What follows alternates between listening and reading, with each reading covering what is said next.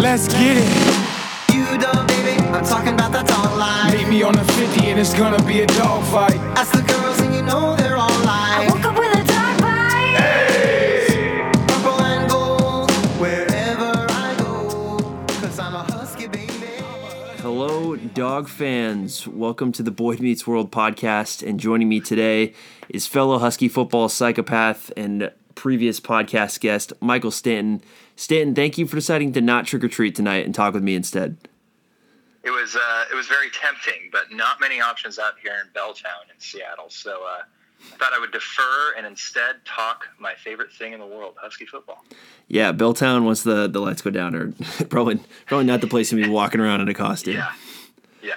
Uh, yeah, good stuff. So while we're on the subject of Halloween, uh, there's been a lot of like candy takes coming out today, and I didn't really realize that people were that into one candy camp or another. Or like saw someone talking mess about Smarties today, and that got, kind of got me riled up. I don't know if you if you feel strongly about candy and like are willing to go to bat for any particular any particular bar out there. I'm I'm actually a big fan of the gummies. Uh, Ooh. I I don't dabble in the, the bars many many uh, times. It's mostly uh, Sour Patch Kids or uh, Swedish Fish. That's my go-to. Okay. Um, clarifying question on the Sour Patch, and then uh, Yes. one more gummy related question. Then we got to actually talk what we're supposed to talk about. Mm-hmm. Sour Patch. There is a correct answer to the to the type of Sour Patch that is the best. I hope you know. Fruit. Well, they're all they're all fruit, aren't they? No, no, the ones that are shaped like fruit. You mean like That's my favorite. like watermelons? Uh, there, uh, yeah, watermelons are great, but there's a variety pack that has grape in there What? and like cherry. Yeah, it comes around at my uh, neighborhood Rite Aid every couple months, and I am all about it when it, when it happens. So, Can can you ship this? uh, yeah, I'm sure you can. I'm right. sure Amazon has you covered. We're in the the hunt for for start for sponsorships anyway. So uh, yeah, Sour Patch, what's up? Uh, and then also on the gummy related question, I was eating some some trolley gummy worms earlier. And first of all, as soon as I say that, you know the colors of gummy worms, right? They are. Yeah. Oh, you're asking me. I'm asking Um, you, yeah. They're they're like translucent, aren't they? Or are we No, talking? no, no, no, like the, trolley- colors, the colors one. Uh, well, you, well, you got to clarify. There's many different types. well, there's the, the eggs. I know you can get into the, the dark regions here, but your your standard gummy worms come in three color varieties. What are they? Okay. Uh, then we have a an orange and yellow type. No, I obviously I have not have not uh, eaten many gummy worms lately. you're coming in here saying you're a gummy guy, and then now I can't trust I, you. I'm set in my ways with Sour Patch Kids. That's fair. You introduced I- me to something this new. Is, this has gone off the rails Yeah. in the first couple of minutes. Uh, yeah, definitely. I'm I'm I'm with you. I can do the gummies, Sour Patch watermelon. I'm out here for that, and then uh, Milky Way Midnight, low key. Ooh, Yeah, that's that's not bad. it's a classy bar Yeah. Yeah. for exactly. sure. Um, all right, well, we're gonna talk Husky football today. We're gonna talk um, about the the sad Arizona State loss from a couple weeks ago. We're gonna briefly touch on that. Talk about more hopeful things. We'll talk about uh, the UCLA game that happened on Saturday, uh, the the kind of uh, goings on that happened during that game that that we're happy about. There was not a whole lot to be upset with during that game, so that should be fun to talk about. We'll preview the Oregon game, and then we'll also talk a little bit about the uh, the national playoff picture because the Huskies are uh, are not eliminated. Things are, are a little more bleak than they were the last time Stan and I spoke, but uh, but there's still certainly hope to getting into the Final Four this year. And then we'll leave with uh, with a little bit of, of fun trivia at the end here. So before we get going, one big thing that I wanted to do here is to mourn the loss of former uh, University of Washington defensive end Daniel Te'o- Daniel Te'o Nesheim. I'm sorry there. News broke of his passing yesterday, and since then, it's just been an outpouring of support about a guy that seems pretty universally loved and adored uh, by everyone that played with him and was around him during his career. Uh, Nesheim left UW in 2009 as the all-time leading sacker in program history, and then played for the Eagles and Bucks in his NFL career. We're certainly devastated that Nesheim, who is 30 years old um, at the time of his death, passed away. Stan, do you have any quick thoughts on on Te'o Nesheim?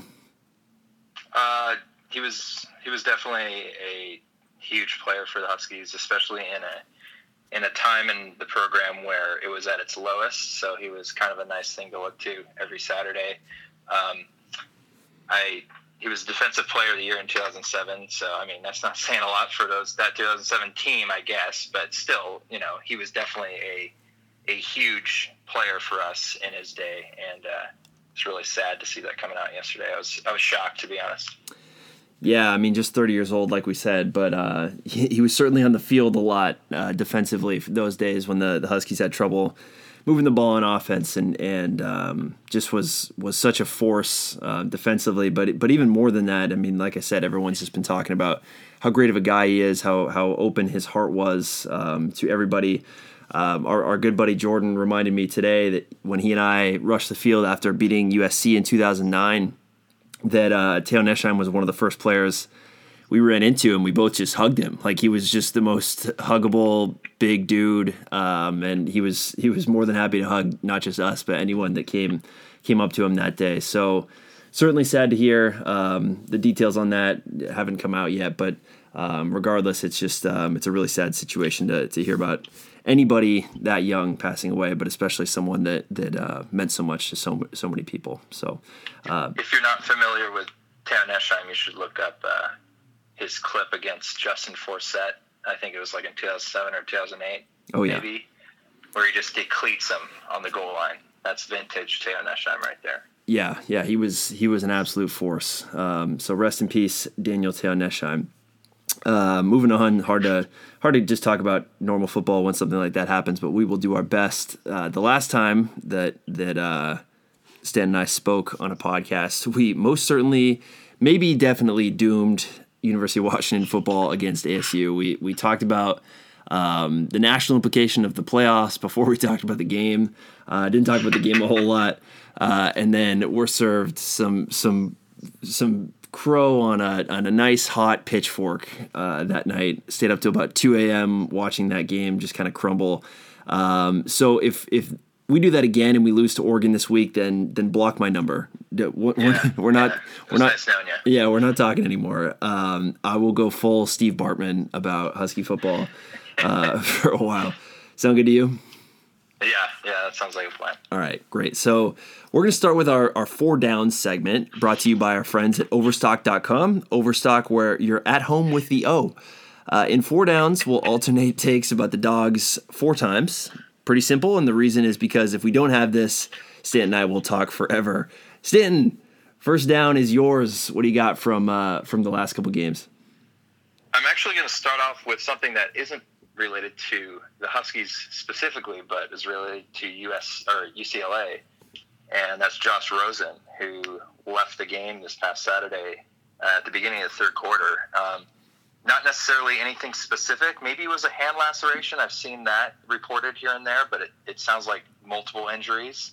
Um, he came in as the leading uh, passer in the Pac-12 and uh, led the conference in total offense as well. So obviously he was something or someone that we needed to uh, tend to during that game defensively, and he was pretty much a non-factor going 12 for 21, 93 yards. He did have a touchdown in there, a QBR rating of 23 though, and he was sacked four times. So receivers didn't help him with drops. Um, but the Huskies managed him really well in the first half and uh, just the small part of the second half that he was playing.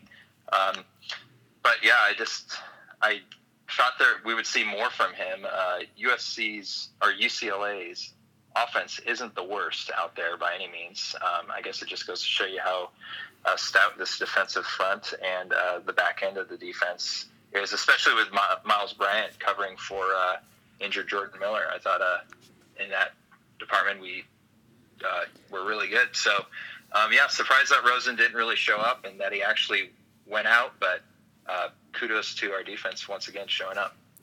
Yeah, I know uh, University of Washington defensive line is is first in the nation in terms of yards per carry, and, and UCLA is not a team that uh, that can really move the ball on the ground, anyways. But especially when you when you just you're in constant second and tens, third and tens, third and twelves situations like that, where you can just kind of you know Uh, you know drop eight guys in coverage and see what happens after that, and still get pressure on on Rosen uh, it was too easy. Like you know, there was a, a couple nice throws that Rosen had earlier in the game to the sideline and on those first couple drives where you're thinking, okay, that's the guy, and you still see flashes of it. He can make throws that not a lot of guys in college football can make. The problem is he has no time to throw and he has no running game, and and UW was able to neutralize or to to to make both of those points um, even more sentient during that game. So. Uh, yeah, I mean, the, when this Husky defense is clicking, and even against ASU, it, it was clicking. It just was on the field too much. So, um, you know, you just kind of see the, the differences between between the game plan on offense um, is kind of what I'll get into. But yeah, the, the defense this season has just it's it's been better than last season in my opinion. Yep, definitely has. Yeah, and that's that's minus you know three NFL players in the uh, in the defensive And, side. and Azeem Victor to an extent. Yeah, honestly, he's uh, he's he's still working back in. He's on the field. I think more. I don't know what the snap count is, but but he's definitely getting involved a little bit more. Um, but certainly not the the integral part of the defense as he was last year. Definitely. Yeah. All right. Well, first down. Uh, I think we got three, four yards on first down. Trying to move the chains here, but but uh, a good a good gain. Uh, to second down we go. The running game against UCLA was phenomenal. They they carried the ball. Uh, they being the Huskies carried the ball 58 times, which I saw that and I said that has to be a record.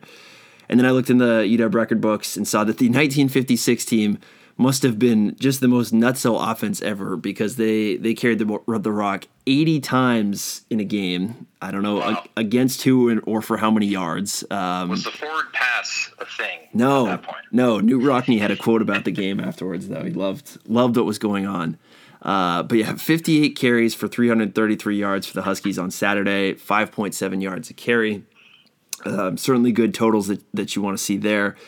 Uh, al- albeit against a porous UCLA defense, but hey, if it's a porous defense that can't stop the run, um, your job as a as a team is to to run it down their throats. So I thought they, they did a great job with that. Just wanted to, to make a point about uh, Lavon Coleman. I, he had his best game of the season, uh, 140 total yards, three touchdowns. Looked a, a little more explosive than we had seen him this year. Um, and as good as Myles Gaskin has been this year, I think getting Coleman involved is huge from a from a long term perspective for this team. Uh, it, last year in the Arizona game, I thought Coleman kind of came on, had you know a big game that that game sparked that team, um, helped us get a win down there in a in a ad, ad, you know an adversarial situation against Arizona, and then against Arizona State, he had the two longest gains of the of the night there, but he only touched the ball six times, um, and so I thought that was the Arizona State game was a time where Coleman really could have been more involved and could have thrived. What do you think? Yeah, I agree. I think they need to start giving it him giving him the ball more. He seems to really add a nice change of pace, um, that more thunder to Gaskin's lightning, uh, as you could say, um, in the run department. So I I think they should, as great as Gaskin has been, you don't want to really mess with that. Uh, I mean, he, he he brings a great other element to the rushing attack that I think you need to utilize, and you will have to utilize, especially when you start facing teams that are going to have a bigger front seven. Um, you saw what what happened against us last year in, in the Peach Bowl. So um, having that bigger back like Scarborough for Alabama is is vital in some cases. So I think he's the best big back that we have, and I think we need to keep giving him the ball because obviously it's working. Yeah, definitely, and, and same with Salvon Ahmed too. Um, just uh, the more touches, the better. I think with with him and with with uh, with Coleman, and I think the reality at this point with you know Hunter Bryant getting injured and and the the other UW receivers outside of Pettis not really developing is hey, your three of your best four offensive skill players might be running backs, and you got to figure out ways to get them the ball. Um, and so, you know, against UCLA, you have 12 passes, 58 runs. Uh, you know, it, it makes sense as to why that would happen. It's just you're getting the the ball into the hands of, of your best offensive players. Yeah. I, I, I think I think one thing that we need to point out though is that UCLA's run defense is horrendous, the Oh, yeah. worst in the country, and it's not even close. Like they per on a per game basis, they concede 307 yards on the ground, which is like 28 yards more than any other team in, in the FBS. So uh, that does help uh, when it comes to you know padding those stats, but with that said, I think it still shows how great of a rushing attack we do have. Um, just given those two guys, and now it looks like Ahmed too. Yeah, Ahmed, especially in the kicking game, getting involved too is just another way to to figure out ways to to put the ball in his hands and um, and still keep Gaskin and Coleman involved. Uh, yeah, the UCLA defense would be an amazing touch football team. They they would be they'd be like the 85 Bears of, of touch football. They're soft. I Uh, they- said it. There it is. Wow. Hear that, Jim? Jim, Jim Mora, you listening? Yeah. What are you gonna What are you gonna say, Jim? Yeah. Um, more on that later. Uh, I, I think we'll, we'll get to, to Jim Mora's Yeah. Brock Huard call out. Um, so I think gaining another four or five yards there. It's third and short. What do you got for us? Uh, let's see. I have. Uh, I think it's weird how this is going. I'm I'm talking about UCLA more than Huskies, so I don't okay. know what that says about me. But uh, I just I think it's amazing that UCLA is what now four and four, um, and they went four and eight last year. It's been a pretty brutal last two years for Mora in LA, and that goes with having some of the best recruiting classes over the past five years in the country. I just it doesn't really translate for me. Last three years, Mora is nine and fourteen, yet he's averaged the 14th best recruiting class over the past five years. Uh, he's had five five stars in that time span.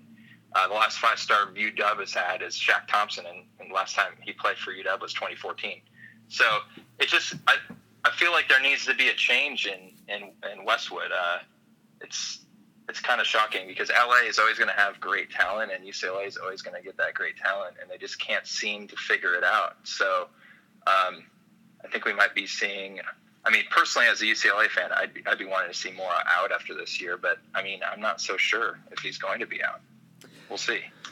Yeah, the I think what it says about you is that you have a, a roommate or an ex roommate who went to or a big UCLA Yes, fan. So yes. that, that's Right. that's what uh what is causing this this animosity. But uh, do- who- yeah, yeah. I, it, other people won't understand my animosity for UCLA, but there is some there, thanks to him. And he actually, for the record, does not think Mora will be fired. So that says something. yeah, uh, It's it, he said that that UCLA is pretty slow about these things, and they like to kind of feel it out. So I guess we'll see, but it's not good. And it, I mean, like I said, given the talent, they should be way better. Yeah, the consensus that I had heard is is that Mora has another year on his contract after this. His buyout is huge. Um, it, it's it, it makes it a little bit more complicated to just get rid of him. Um, UCLA is obviously not a, a, a team that's that's hurting for for money um, in, in the, the the booster sense of the word. However, you you know you, you have to make these kind of cost effective decisions, and is there a candidate that uh, that makes sense, that makes it worth it to go out and get them right now? And I think as you're seeing with with teams like Florida and other places with coaching vacancies, there's not a lot of hot name candidates out there unless they're going to go you know full fledged into getting a Jon Gruden out of the booth or something like that. So you know it, it, it's it's it's it's nice, and you know it's the the consensus is you know it's time to move on, but um, you know I think the the more measured approach is, is probably what UCLA will go with. Although yeah, you're absolutely right. Mora's got to capitalize on talent. If you if you can't win seven games a year with with the the classes that they're bringing in, um, it's it's just it's it's it's never going to happen. So so why hang on? Um, in the meantime. I think I see Chip Kelly raising his hand in the back of the room. By the way, yeah, I, I can't wait. I would I would totally endorse Chip getting back into the conference. I think um, that did a lot for putting the Pac-12 North on the map back in the day. as much as it pains you to say that, Abs- sure. Yeah, definitely. It was miserable to play against his teams, but um, but you can't say that the conference didn't didn't gain from that. So uh, it's I don't know if we converted on third down, but that's okay because it's fourth down, and my my point is about our new uh, All Pro kicker Tristan Vizcaino, who. Uh, so he's going to come on and kick the field goal for us. He he had been ostracized as our kicker earlier in the season. Just had some trouble making kicks that he should have. I don't think the you know I don't know if we had an attempt that was even close to 50 yards this season, uh, but it was more the in the, the you know 20s and 30 range that kicks just weren't happening. Obviously, the ASU debacle. You missed two short kicks that would have tied that game, um, and it just it was leading to so many other problems. Vizcaino had a two week practice in between uh, the ASU game and the UCLA game. Took the bye week. Sounds like his confidence got up, and he hit three kicks on Saturday for 31, 26, and 24 yards. Again, none of those are epic, you know, drilling them from deep type kicks. But considering he's he's a guy that lost his job to a guy that looked like he had never kicked anything in his life before, uh, Van Soderberg last couple weeks, I'm I'm happy for Vizcaino. I think um, it can't it can't go understated of how mental kicking is, and kicking is is like golf, where if you don't have it in between the ears, whatever you have from a from a leg perspective isn't gonna isn't gonna matter. Yeah, I think I, I heard uh, someone mention this this weekend. I think my dad actually mentioned this. Uh, Chuck Nelson, one of the greatest kickers in Husky football history, missed two kicks to start a season uh, back in the day, and I think he went on to after that went on to make every single kick for the rest of the season. So it's it's like kickers get in their head. You just got to give them some time. Kickers are weird. Um, I don't know what else you can really say about them. It's just kind of a weird position in general. I would, even though I'm with a soccer background, I, you know, know what it takes to kick things, but I would never want to be a kicker in football. Just the pressure is unbelievable. Yeah, it's, it's an interesting point about the soccer background because everyone says you know pull any any kid who used to play high school soccer out of out and they're you know have a decent size to them and and have them try out and and you know like you said the, the kicker position is so not that it's it's not in the flow of the game. You, you don't do anything during the game. You're you're you're trying to to just watch a game, but then all of a sudden you have to do something. Um, when you really get into like mentally, it's mentally the, the more almost more challenging than physically. Right, exactly. I mean, if there was no one watching, you know, you, you look at how the the San Diego Chargers kicker Younghoe Koo got the the job, and there's all these videos of him doing these crazy things with the football, and it's like, wow, he's going to be a great kicker. And then, you know, t- first two weeks he has game winning kick opportunities, and it's just a totally different ball game um, from there. So, yeah, I mean, look no further than than Blair Walsh and how his career has, has played out to know that that job is is in, insanely mental. So, uh, best of luck to to Tristan Vizcaino and the the UW kicking game as we go forward. That's it. I think we we we got three points on the drive. Uh, we'll shoot for, we'll shoot for seven next time, but uh, um, not a bad way to go with four downs here. Any any closing thoughts on UCLA or ASU before we move on to, to, to the to the next phase of the season? Um, I was a little surprised actually that we rolled UCLA as easily as we did. Uh, so that was a bit refreshing to see. Um, this Oregon one this weekend scares me. I guess I'll, I'll wait until we jump into that. But uh, I don't really want to talk about ASU for obvious reasons. That one I still don't understand. But uh, it was it was a solid win this weekend. So I think we should be happy about that and prepare for uh, Oregon game this Saturday. Yeah, the ASU game was just a, another reminder of, of how, how cruel and, and awful sports can be. I haven't felt like that uh, since the 2014 Super Bowl, where you just feel completely empty and, and completely helpless when when uh, a game should not have gone the way you, you thought it was, especially down the stretch. I mean, the Alabama game was tough, but that game seemed out of reach almost. You almost expected it. Yeah, almost be before kickoff, that game Yeah. felt out of reach. Um, so yeah, it's just just devastating, and um, yeah, so rolling UCLA is a good sign that that things are are going back in the right direction, and and that that was. Um, not not the the exception or that was the exception to the rule of how the Huskies play against against ASU. So um, moving on to the big picture, we're gonna do it again. We're gonna, we're gonna cheat death and we're gonna talk about the playoff picture before we're gonna talk about actual football. Um, the college football playoff rankings came out today, and UW is 12th in those rankings, and then they they were fifth after or before the ASU game. Um, had a chance to to move into the top four and probably would still have been there or or much closer than they are right now. Uh, that ASU game obviously put them back. But from my perspective, they're 12th. You want to get into the top four. UW basically needs eight teams to lose. Um, some of them more than, more than once uh, in four weeks. It's not likely. That's, let's just put it out there. It's not likely. I'm not planning on it at all. I mean, obviously, that if it happens, I'll be ecstatic. But most likely not going to happen. It, I think. I think the best or the easiest way to see that is that the only one loss team below us is Virginia Tech. Every one loss team is above us. Um, I'm not counting Memphis or or uh, UCF, by the way, but that just goes to show you how little they think of the schedule that we played so far. And I think you know, for the most part, it's justified. But uh, it's it's a bit annoying because obviously Arizona State, as good as they played that night, we we're, we're better than Arizona State. We should have beaten them, and we didn't, which is our fault. So. Um, who knows? I, I think there's a decent shot still for us to get a New Year's Six bowl, uh, maybe an at-large to the Fiesta Bowl or something like that. So there's still a lot to play for, and obviously the conference championship that's always to play for still. Um, so still a lot to a lot to uh, look forward to this season, but I would not hang my hat on us getting into the playoff. But I mean, crazier things have happened.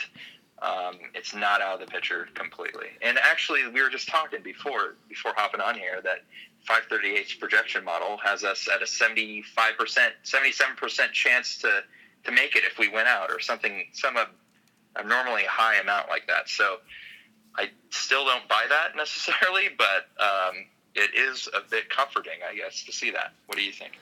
Yeah, I, th- I mean, if if you learn anything and you listen to to the to the best coaches in in sports talk, you know, it's it's it's very much a just get the job done this week. We'll let everything else take care of itself uh, mentality. And and Petersen is no different. You know, as much of a cyborg as he is, Bill Belichick is no different. It's it's um, you can really only handle what, what is in front of you. And I, I I think that if if Washington can can handle handle business and, and win out and we'll see what happens. You know, I think as a as a fan, you know, to jump from where we were just two years ago, playing in the, the what Zaxby's Heart of Dallas Bowl or whatever that was, um, to, to now feeling like we're entitled into a uh, into a, a Final Four game is um, is is not realistic. And so we're you know there's some program equity that needs to be built up, some some schedule strength that needs to be built up.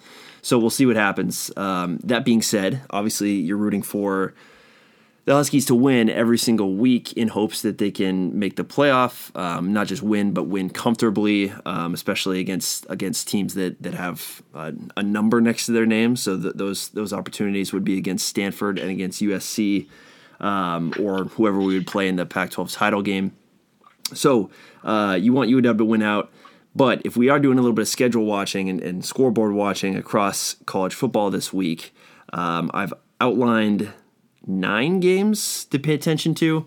Um, Nice. All right. yeah, so um, g- let's do this. I'll I'll say the game, and then you give me a, a score out of ten in terms of how how likely you think the the team we uh, the team we would want to win would win, if that makes sense.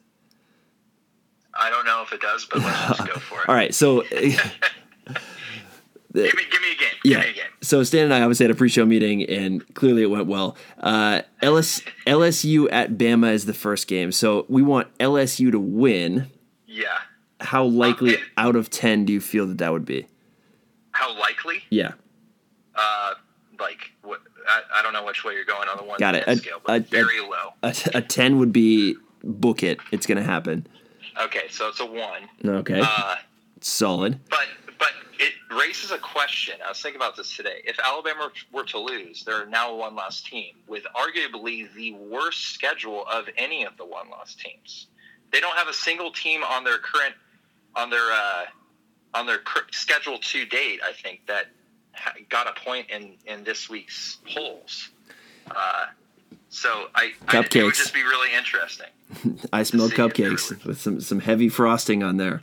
Um, yeah, yeah, and that, that goes for Wisconsin too. They're in the same boat, undefeated yet, have not played a single ranked team. Yeah, th- So- even if if Bama loses, Bama Bama has uh, has had this happen several times um, with LSU where they've they've lost and then have rallied through the rest of the season.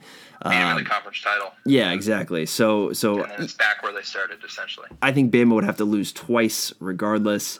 Yeah, um, but agreed. so this this one plus maybe the SEC championship game. Um, don't see that happening, but Nope. All right, so moving on, LSU at Bama.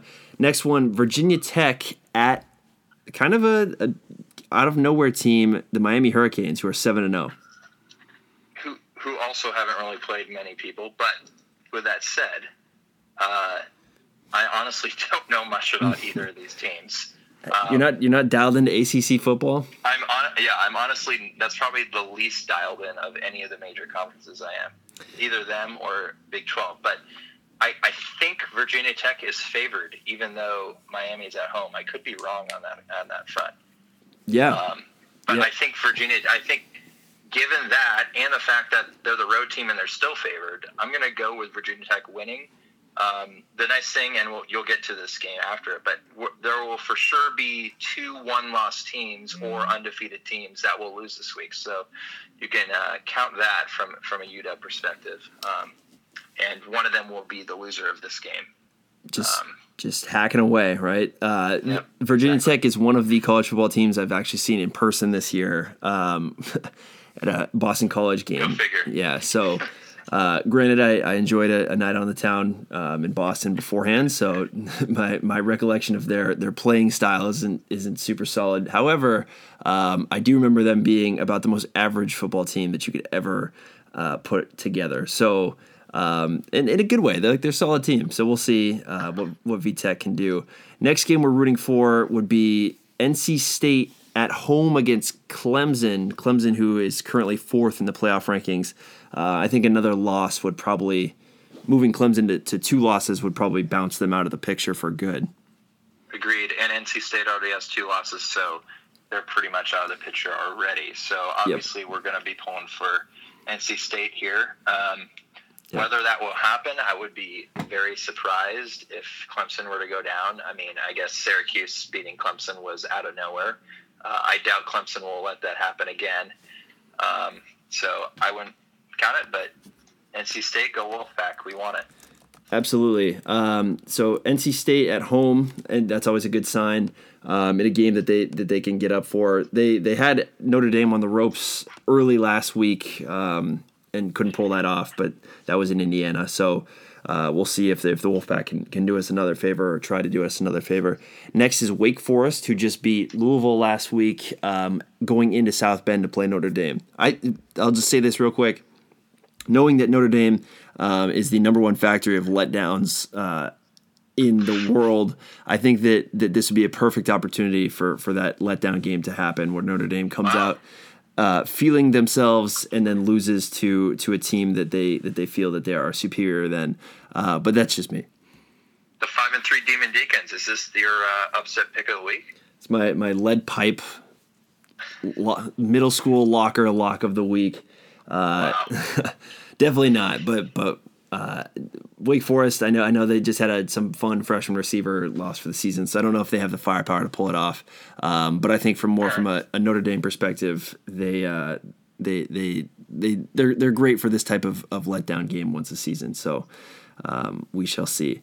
Hey, they only lost to Clemson by two touchdowns at Clemson. So, I mean, that's sort of respectable. Yeah, they're- so they're- I'll give them that. They're not bad. They're not bad. Um, this one I like as well. Iowa at home against Ohio State. Ohio State would, would be taking their second loss. Again, that that two next to your name in terms of the loss column.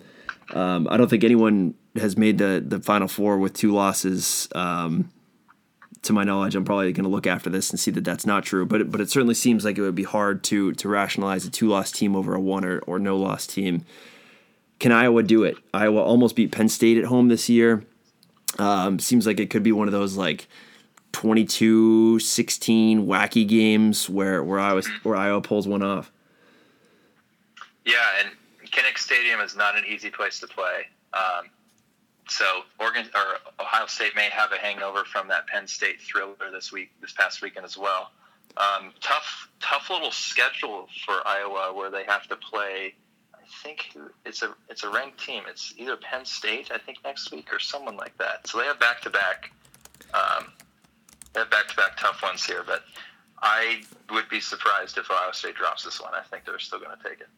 Yeah, I would think so too. Peep the uh, peep the Iowa uniforms that they're wearing on Saturday though. They are money in the bank. Uh, they look Really? they look great. Some special eye themed uniforms there uh, for the Hawkeyes. Uh, so you said hangover there, and it reminded me of someone told me about hawk juice, which is this thing that they drink at Iowa games, and I think um, we need to get JT Barrett some hawk juice on Friday. Yeah, we should we should test some hawk juice next uh, next podcast. Why Yeah, not? I'll, I'll dig the recipe and then we can do a, a live a live tasting. Um, We'll go we'll go cooking. It'll be the cooking segment that we've always wanted. yeah, Jordan and Caleb have always uh, talked about orange awesome, which has been described before, but it's it's uh, orange soda, Everclear, and wait for it, the last ingredient, vanilla ice cream. So that's that's the Oregon State. pretty awesome. Honestly, it's it's the Oregon State staple. Um, so we got to try that and then some hawk juice. Um, can't wait for that one. Next next on our docket is South Carolina at Georgia. Don't see this one happening. South Carolina is just they're just not that great of a football team. Their biggest win is like Vanderbilt at this point. Um, and going into into the hedges and beating Georgia seems like a tall order at this point. I know nothing about South Carolina. I'm just putting it out there. So knowing that Georgia is number one in the country and undefeated, I will be going with Georgia. Yeah, agreed. Um, let's do this next one that we're rooting for. So so far we are LSU fans, VTech fans, NC State fans, Wake Forest fans, Iowa fans, South Carolina fans. We're also big fans of the Indiana Hoosiers. Uh, we want them to to to win at home against the Wisconsin Badgers. Um, this would be, I think, the first real team that Wisconsin's played this year. Yeah, I, I don't even know if Wisconsin has played any games yet this season. Um, Yeah, it's have one- to it's- their schedule. it's one of those might be their games- first game of the season. it's one of those games like you know when you're when you're in high school and you're like looking at the other teams that are that are good and there's just a team that like no one actually reports their scores so they just it just shows like win Yeah. next to all of them Yeah. uh, i feel like that's what's That's happening Wisconsin. yeah the- everyone's just hammered at the games and they're like yeah uh, win and I Um, was very happy though to see them set at ninth in the cultural rankings uh, today, just because I think they were at four in one of the one of the other like the AP poll. Yeah, fourth in the AP poll and in the coaches poll. I'm just thinking these guys have played nobody. It's just it, it would have been too bad if they were in fourth or fifth. So I think I think the committee got that right. Um, they don't have a single ranked opponent on their schedule, and they won't play a single ranked opponent uh, for the rest of the year unless Michigan can sneak back in the top 25. So there's a good chance they could be undefeated heading into an absolute buzzsaw in the Big 12 title game, in my, or Big 10 title game, in my opinion. Um, so that should be interesting. But uh, yeah, Hoosiers actually play football. I didn't know that. yeah, uh, yeah, we're big Hoosier fans. We're gonna we're gonna be rooting for for them and their wacky red and white candy stripe jerseys that they'll that they'll probably wear for that. We're also rooting for Sparty. Michigan State is at home against Penn State. This is uh, this is a, a big one here in terms of Penn State. Um, a very good football team. This is probably their last big test before the conference championship. So, um, really need Michigan State to, to pull this one off. Michigan State's not a threat to to UW in terms of um, passing them. So, being a good team at home um, and and and taking care of Penn State would would do us a lot of favors.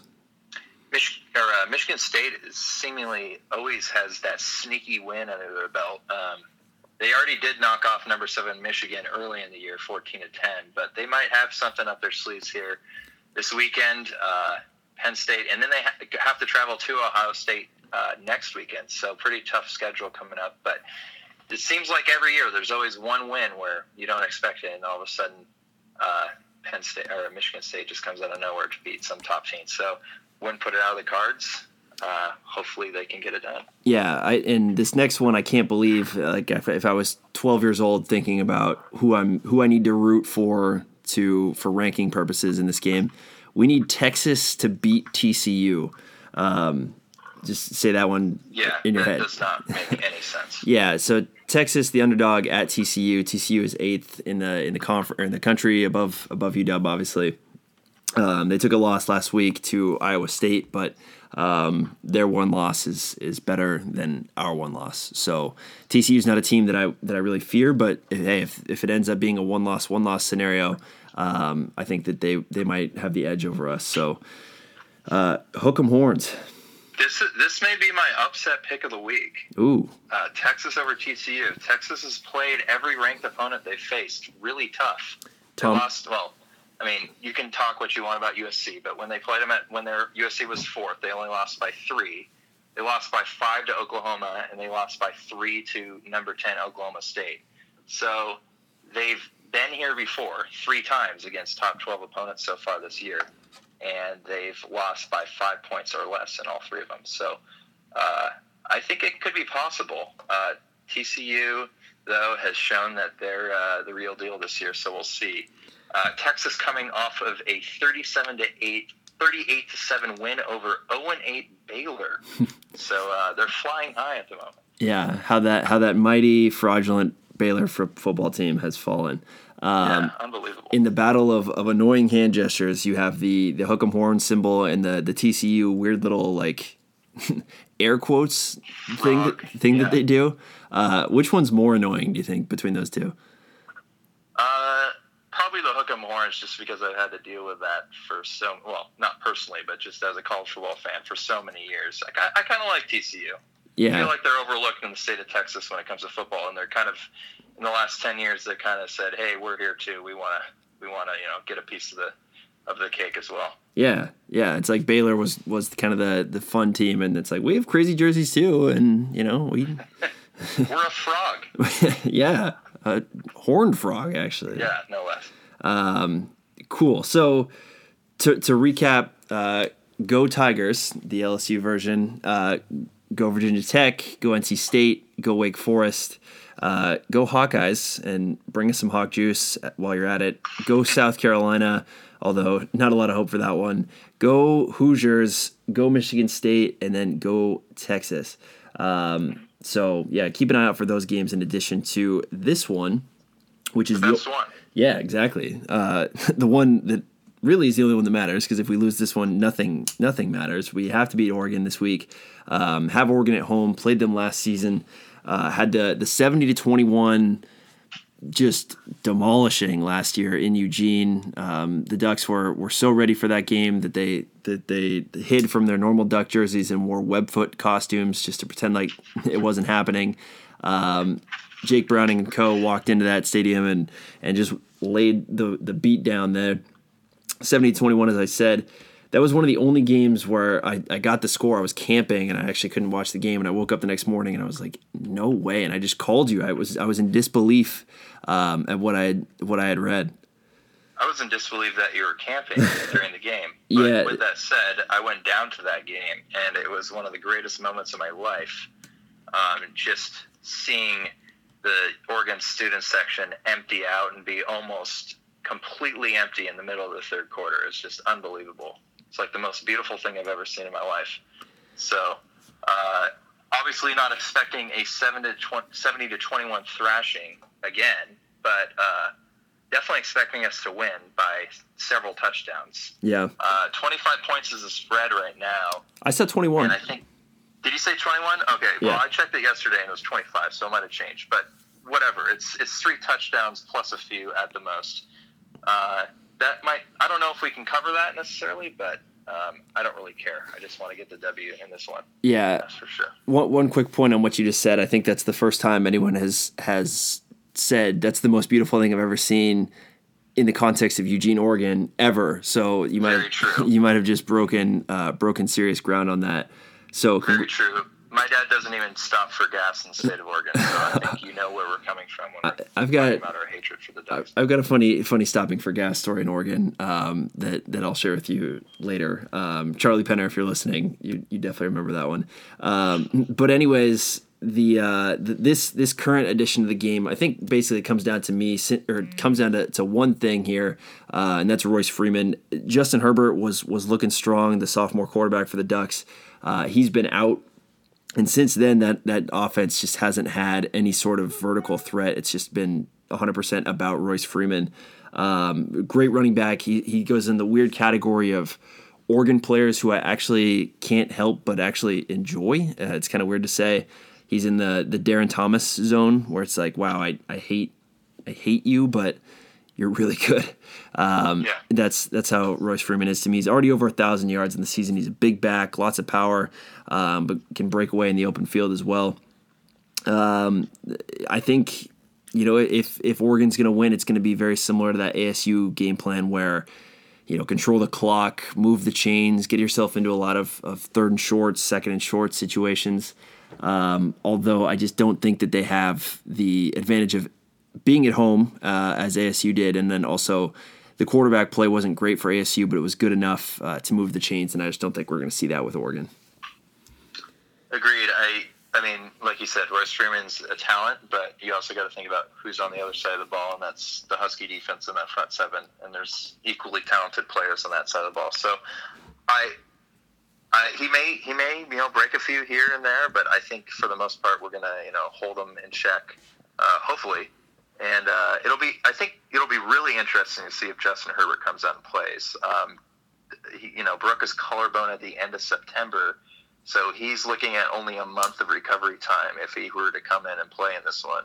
And just thinking about that defense being able to get to him and, you know, kind of rough him up a bit, which they've done obviously to Rosen last weekend. It's, I don't know, as an as a coach for Oregon, I don't know if Taggart wants to really put him in there. I feel like he it might be detrimental to his health, and that's not that's not you know, I mean that's that's saying both that's saying great stuff about UW defense. Um, but I think it would be kind of risky. But I mean, if it's the best chance for them to win, I guess they got to play them. It'll be interesting to see. Yeah, I mean, realistically, Oregon is, is five and four. They they play at Washington they get Arizona at home.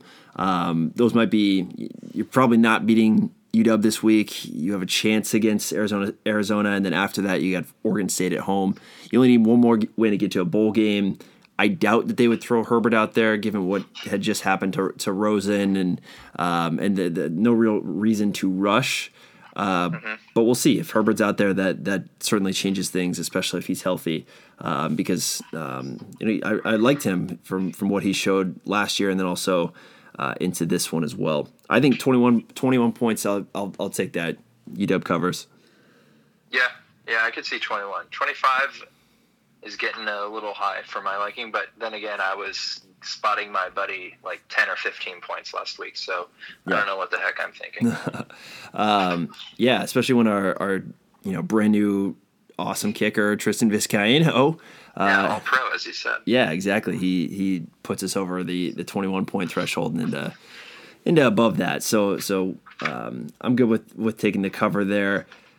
That about covers everything relevant to uh, the 2017 University of Washington Huskies. We're gonna we're gonna take a a a trip into a dark place here. It's it's it's Halloween, and neither of us are watching scary movies or haunted houses or um, or anything like that. But we're here to talk about Much the worse.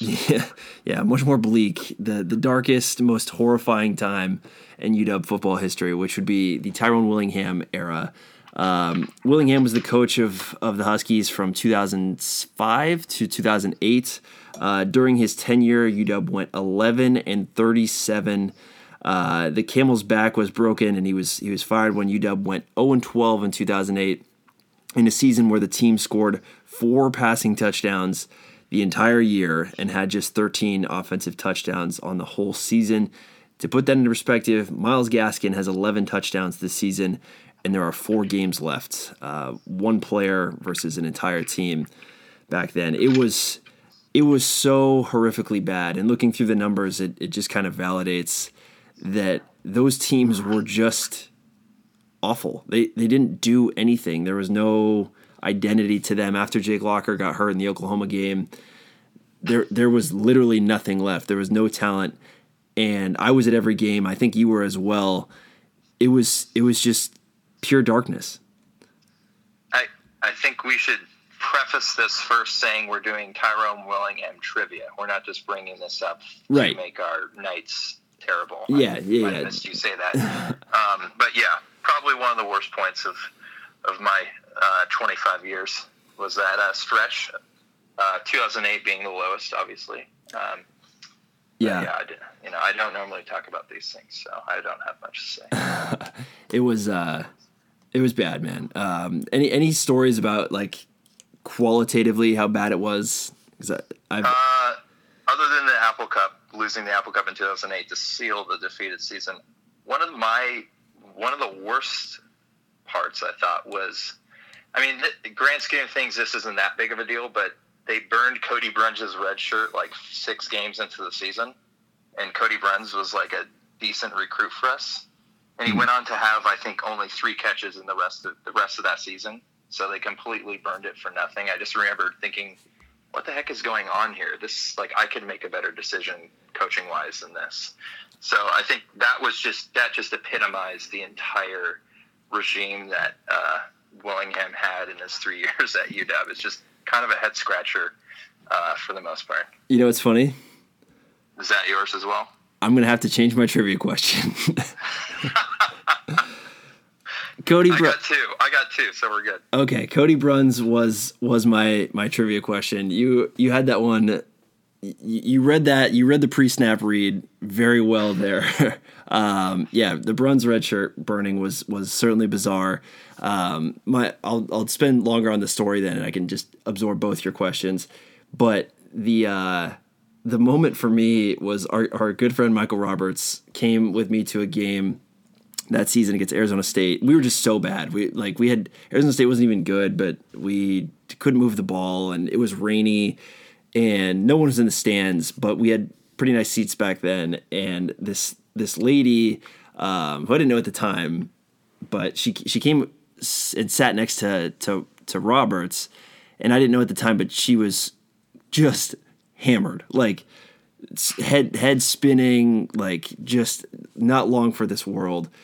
And so she sat next to Roberts, and it wasn't really an issue. She was kind of like falling asleep and back and forth.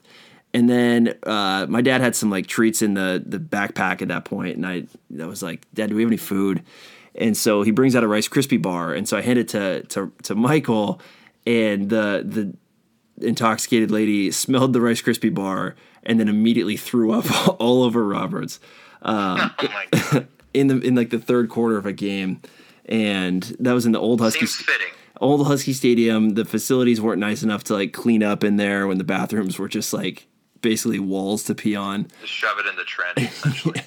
Yeah. Um, Sweep it in. so getting puked on in the ASU game uh, in that season was was the the the nadir for sure. What's Uh, worse, going through that season or getting puked on at a game?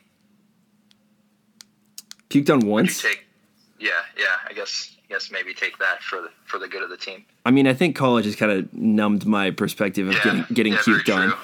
And that's probably not abnormal. yeah what's what's what's the difference at this point? But uh yeah so I, I would i would take that. I would i would hope that no one i know ever has to endure something like that. Um, bad college football is is just the absolute worst. Anyways i'm excited for your questions. I'm excited to, to look like a fool on live broadcast here Okay, so I have two. One's pretty hard and one's easier. I think you'll get the second one. Do you Give- want to go with the hard one first? give me the layup some some confidence booster here. Okay, okay. I'll give you the layup. Um, what, who was Tyrone Williams, the first uh, recruit of Tyrone Williams at UW to get drafted to the NFL? hmm And I'll give you the. Do you want me? Do you want the year? I can give you the year. no drafted So in the nfl anybody. Remember, he he was here until 08, so it wouldn't have been anybody in like 05, 06, 07 because that's not his recruit. right not not he his recruited this player. was it locker No, but it, uh, Locker was next the next year. Te'o Nesheim? Same year, Te'o Nesheim was drafted several picks after this player in the third round of 20, of the 2010 draft. 2010. Oh, Donald Butler? Yep, Donald there, Butler. There we go. Uh, love number nine. Love DB. Um, wow, that's. And then Foster got drafted that same year, or the year after, actually. Yeah, yeah. Okay. Uh, great linebacking crew for such a terrible team. Yeah, Cort Dennison in there as well. Yep, very good. Yeah. Nice. Okay. So the hard the hard question, I don't even know if I should wait for the answer because I don't even know who this guy is. Give me 25 seconds. Okay. Okay. Just Who's dead, dead arrows, I think. Who is the only coach from Tywa- Tyrone Willingham's coaching tree to currently hold a head coaching position in college football?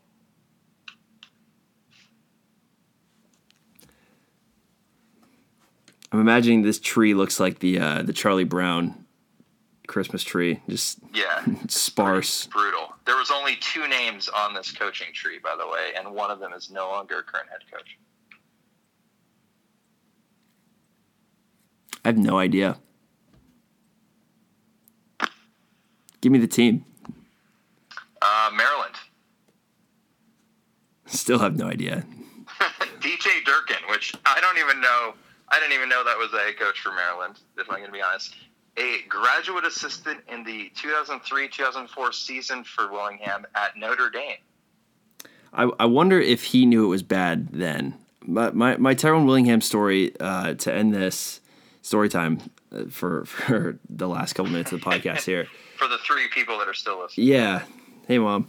Uh, the the Skyline Oaks Christian game my junior year. Um, Skyline football was like just a ridiculous spectacle, and we played Oaks Christian, who was um, Will Smith's son's team. Nick Montana was on that team. And It was a huge deal. Um, there's like certainly some some college level talent on the field during that game, and you know we're we're in the student section at uh, Spartan Field, as it's called stupidly. But um, back then, probably could only fit, I don't know, 400 kids in there. And so anyone who is trying to get to the game is, is stacked on top of each other. There's definitely too many people in there, except for in the back row of the bleachers. Um, I look behind me, and none other than Tyrone Willingham is sitting down behind a group of students wa- going nuts over the game. And he's sitting down as the game's kicking off, reading a book oh my god, at a football game. And granted, his son was a coach, and I and I get why he's there. But behind the student section, reading a reading a book, it was just I I, I couldn't I couldn't even look think too hard about it because I just wanted to distance myself from from that man's tenure. Um, but but I was I as was someone who dumbfounded. should be a football guy and should be like, oh, this is a football game. I'm going to watch this because this is my profession. Yeah, yeah, exactly. Or you know, and like in the student, it was it was so it was so perfectly Willingham of like being in the right place, saying maybe the right things, but just not quite getting it about how it worked. Um, so yeah, Husky fans, I know the ASU loss was was a tough one, um, but if you listen to that last five minutes there, you know it could be much, much, much worse. So um, take that with a grain of salt for this year's team as as we watch a very very good college football team um, try and, and fight their way back into the, the college football playoff picture. Stanton, this was fun. We did our best to keep it under an hour, and we we have done that by two minutes and forty seconds. So congrats to us. Do we fill those two minutes and 40 seconds or do we just call it? Yeah, I mean, if you want to do a rendition of "Afternoon Delight" as the Are you, are you good at harmonizing? No, I'm kidding. Uh, I think there's one thing that you missed. One game you did miss is Oklahoma, Oklahoma State, Bedlam. right, we talked about this before the show. We we couldn't decide Yeah. on who we want to win.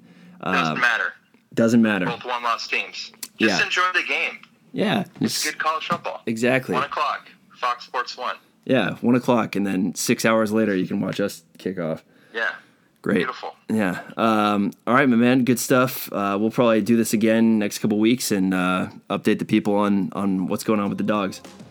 Awesome. Sounds good. Take it easy. Cause I'm a husky baby. I'm a husky, baby. A husky baby. I'm a husky, baby. Look, everybody know I'm a dog, and it's every thoroughbred boss hog. It's your Capone, aka Deuce Trey, making big plays all day.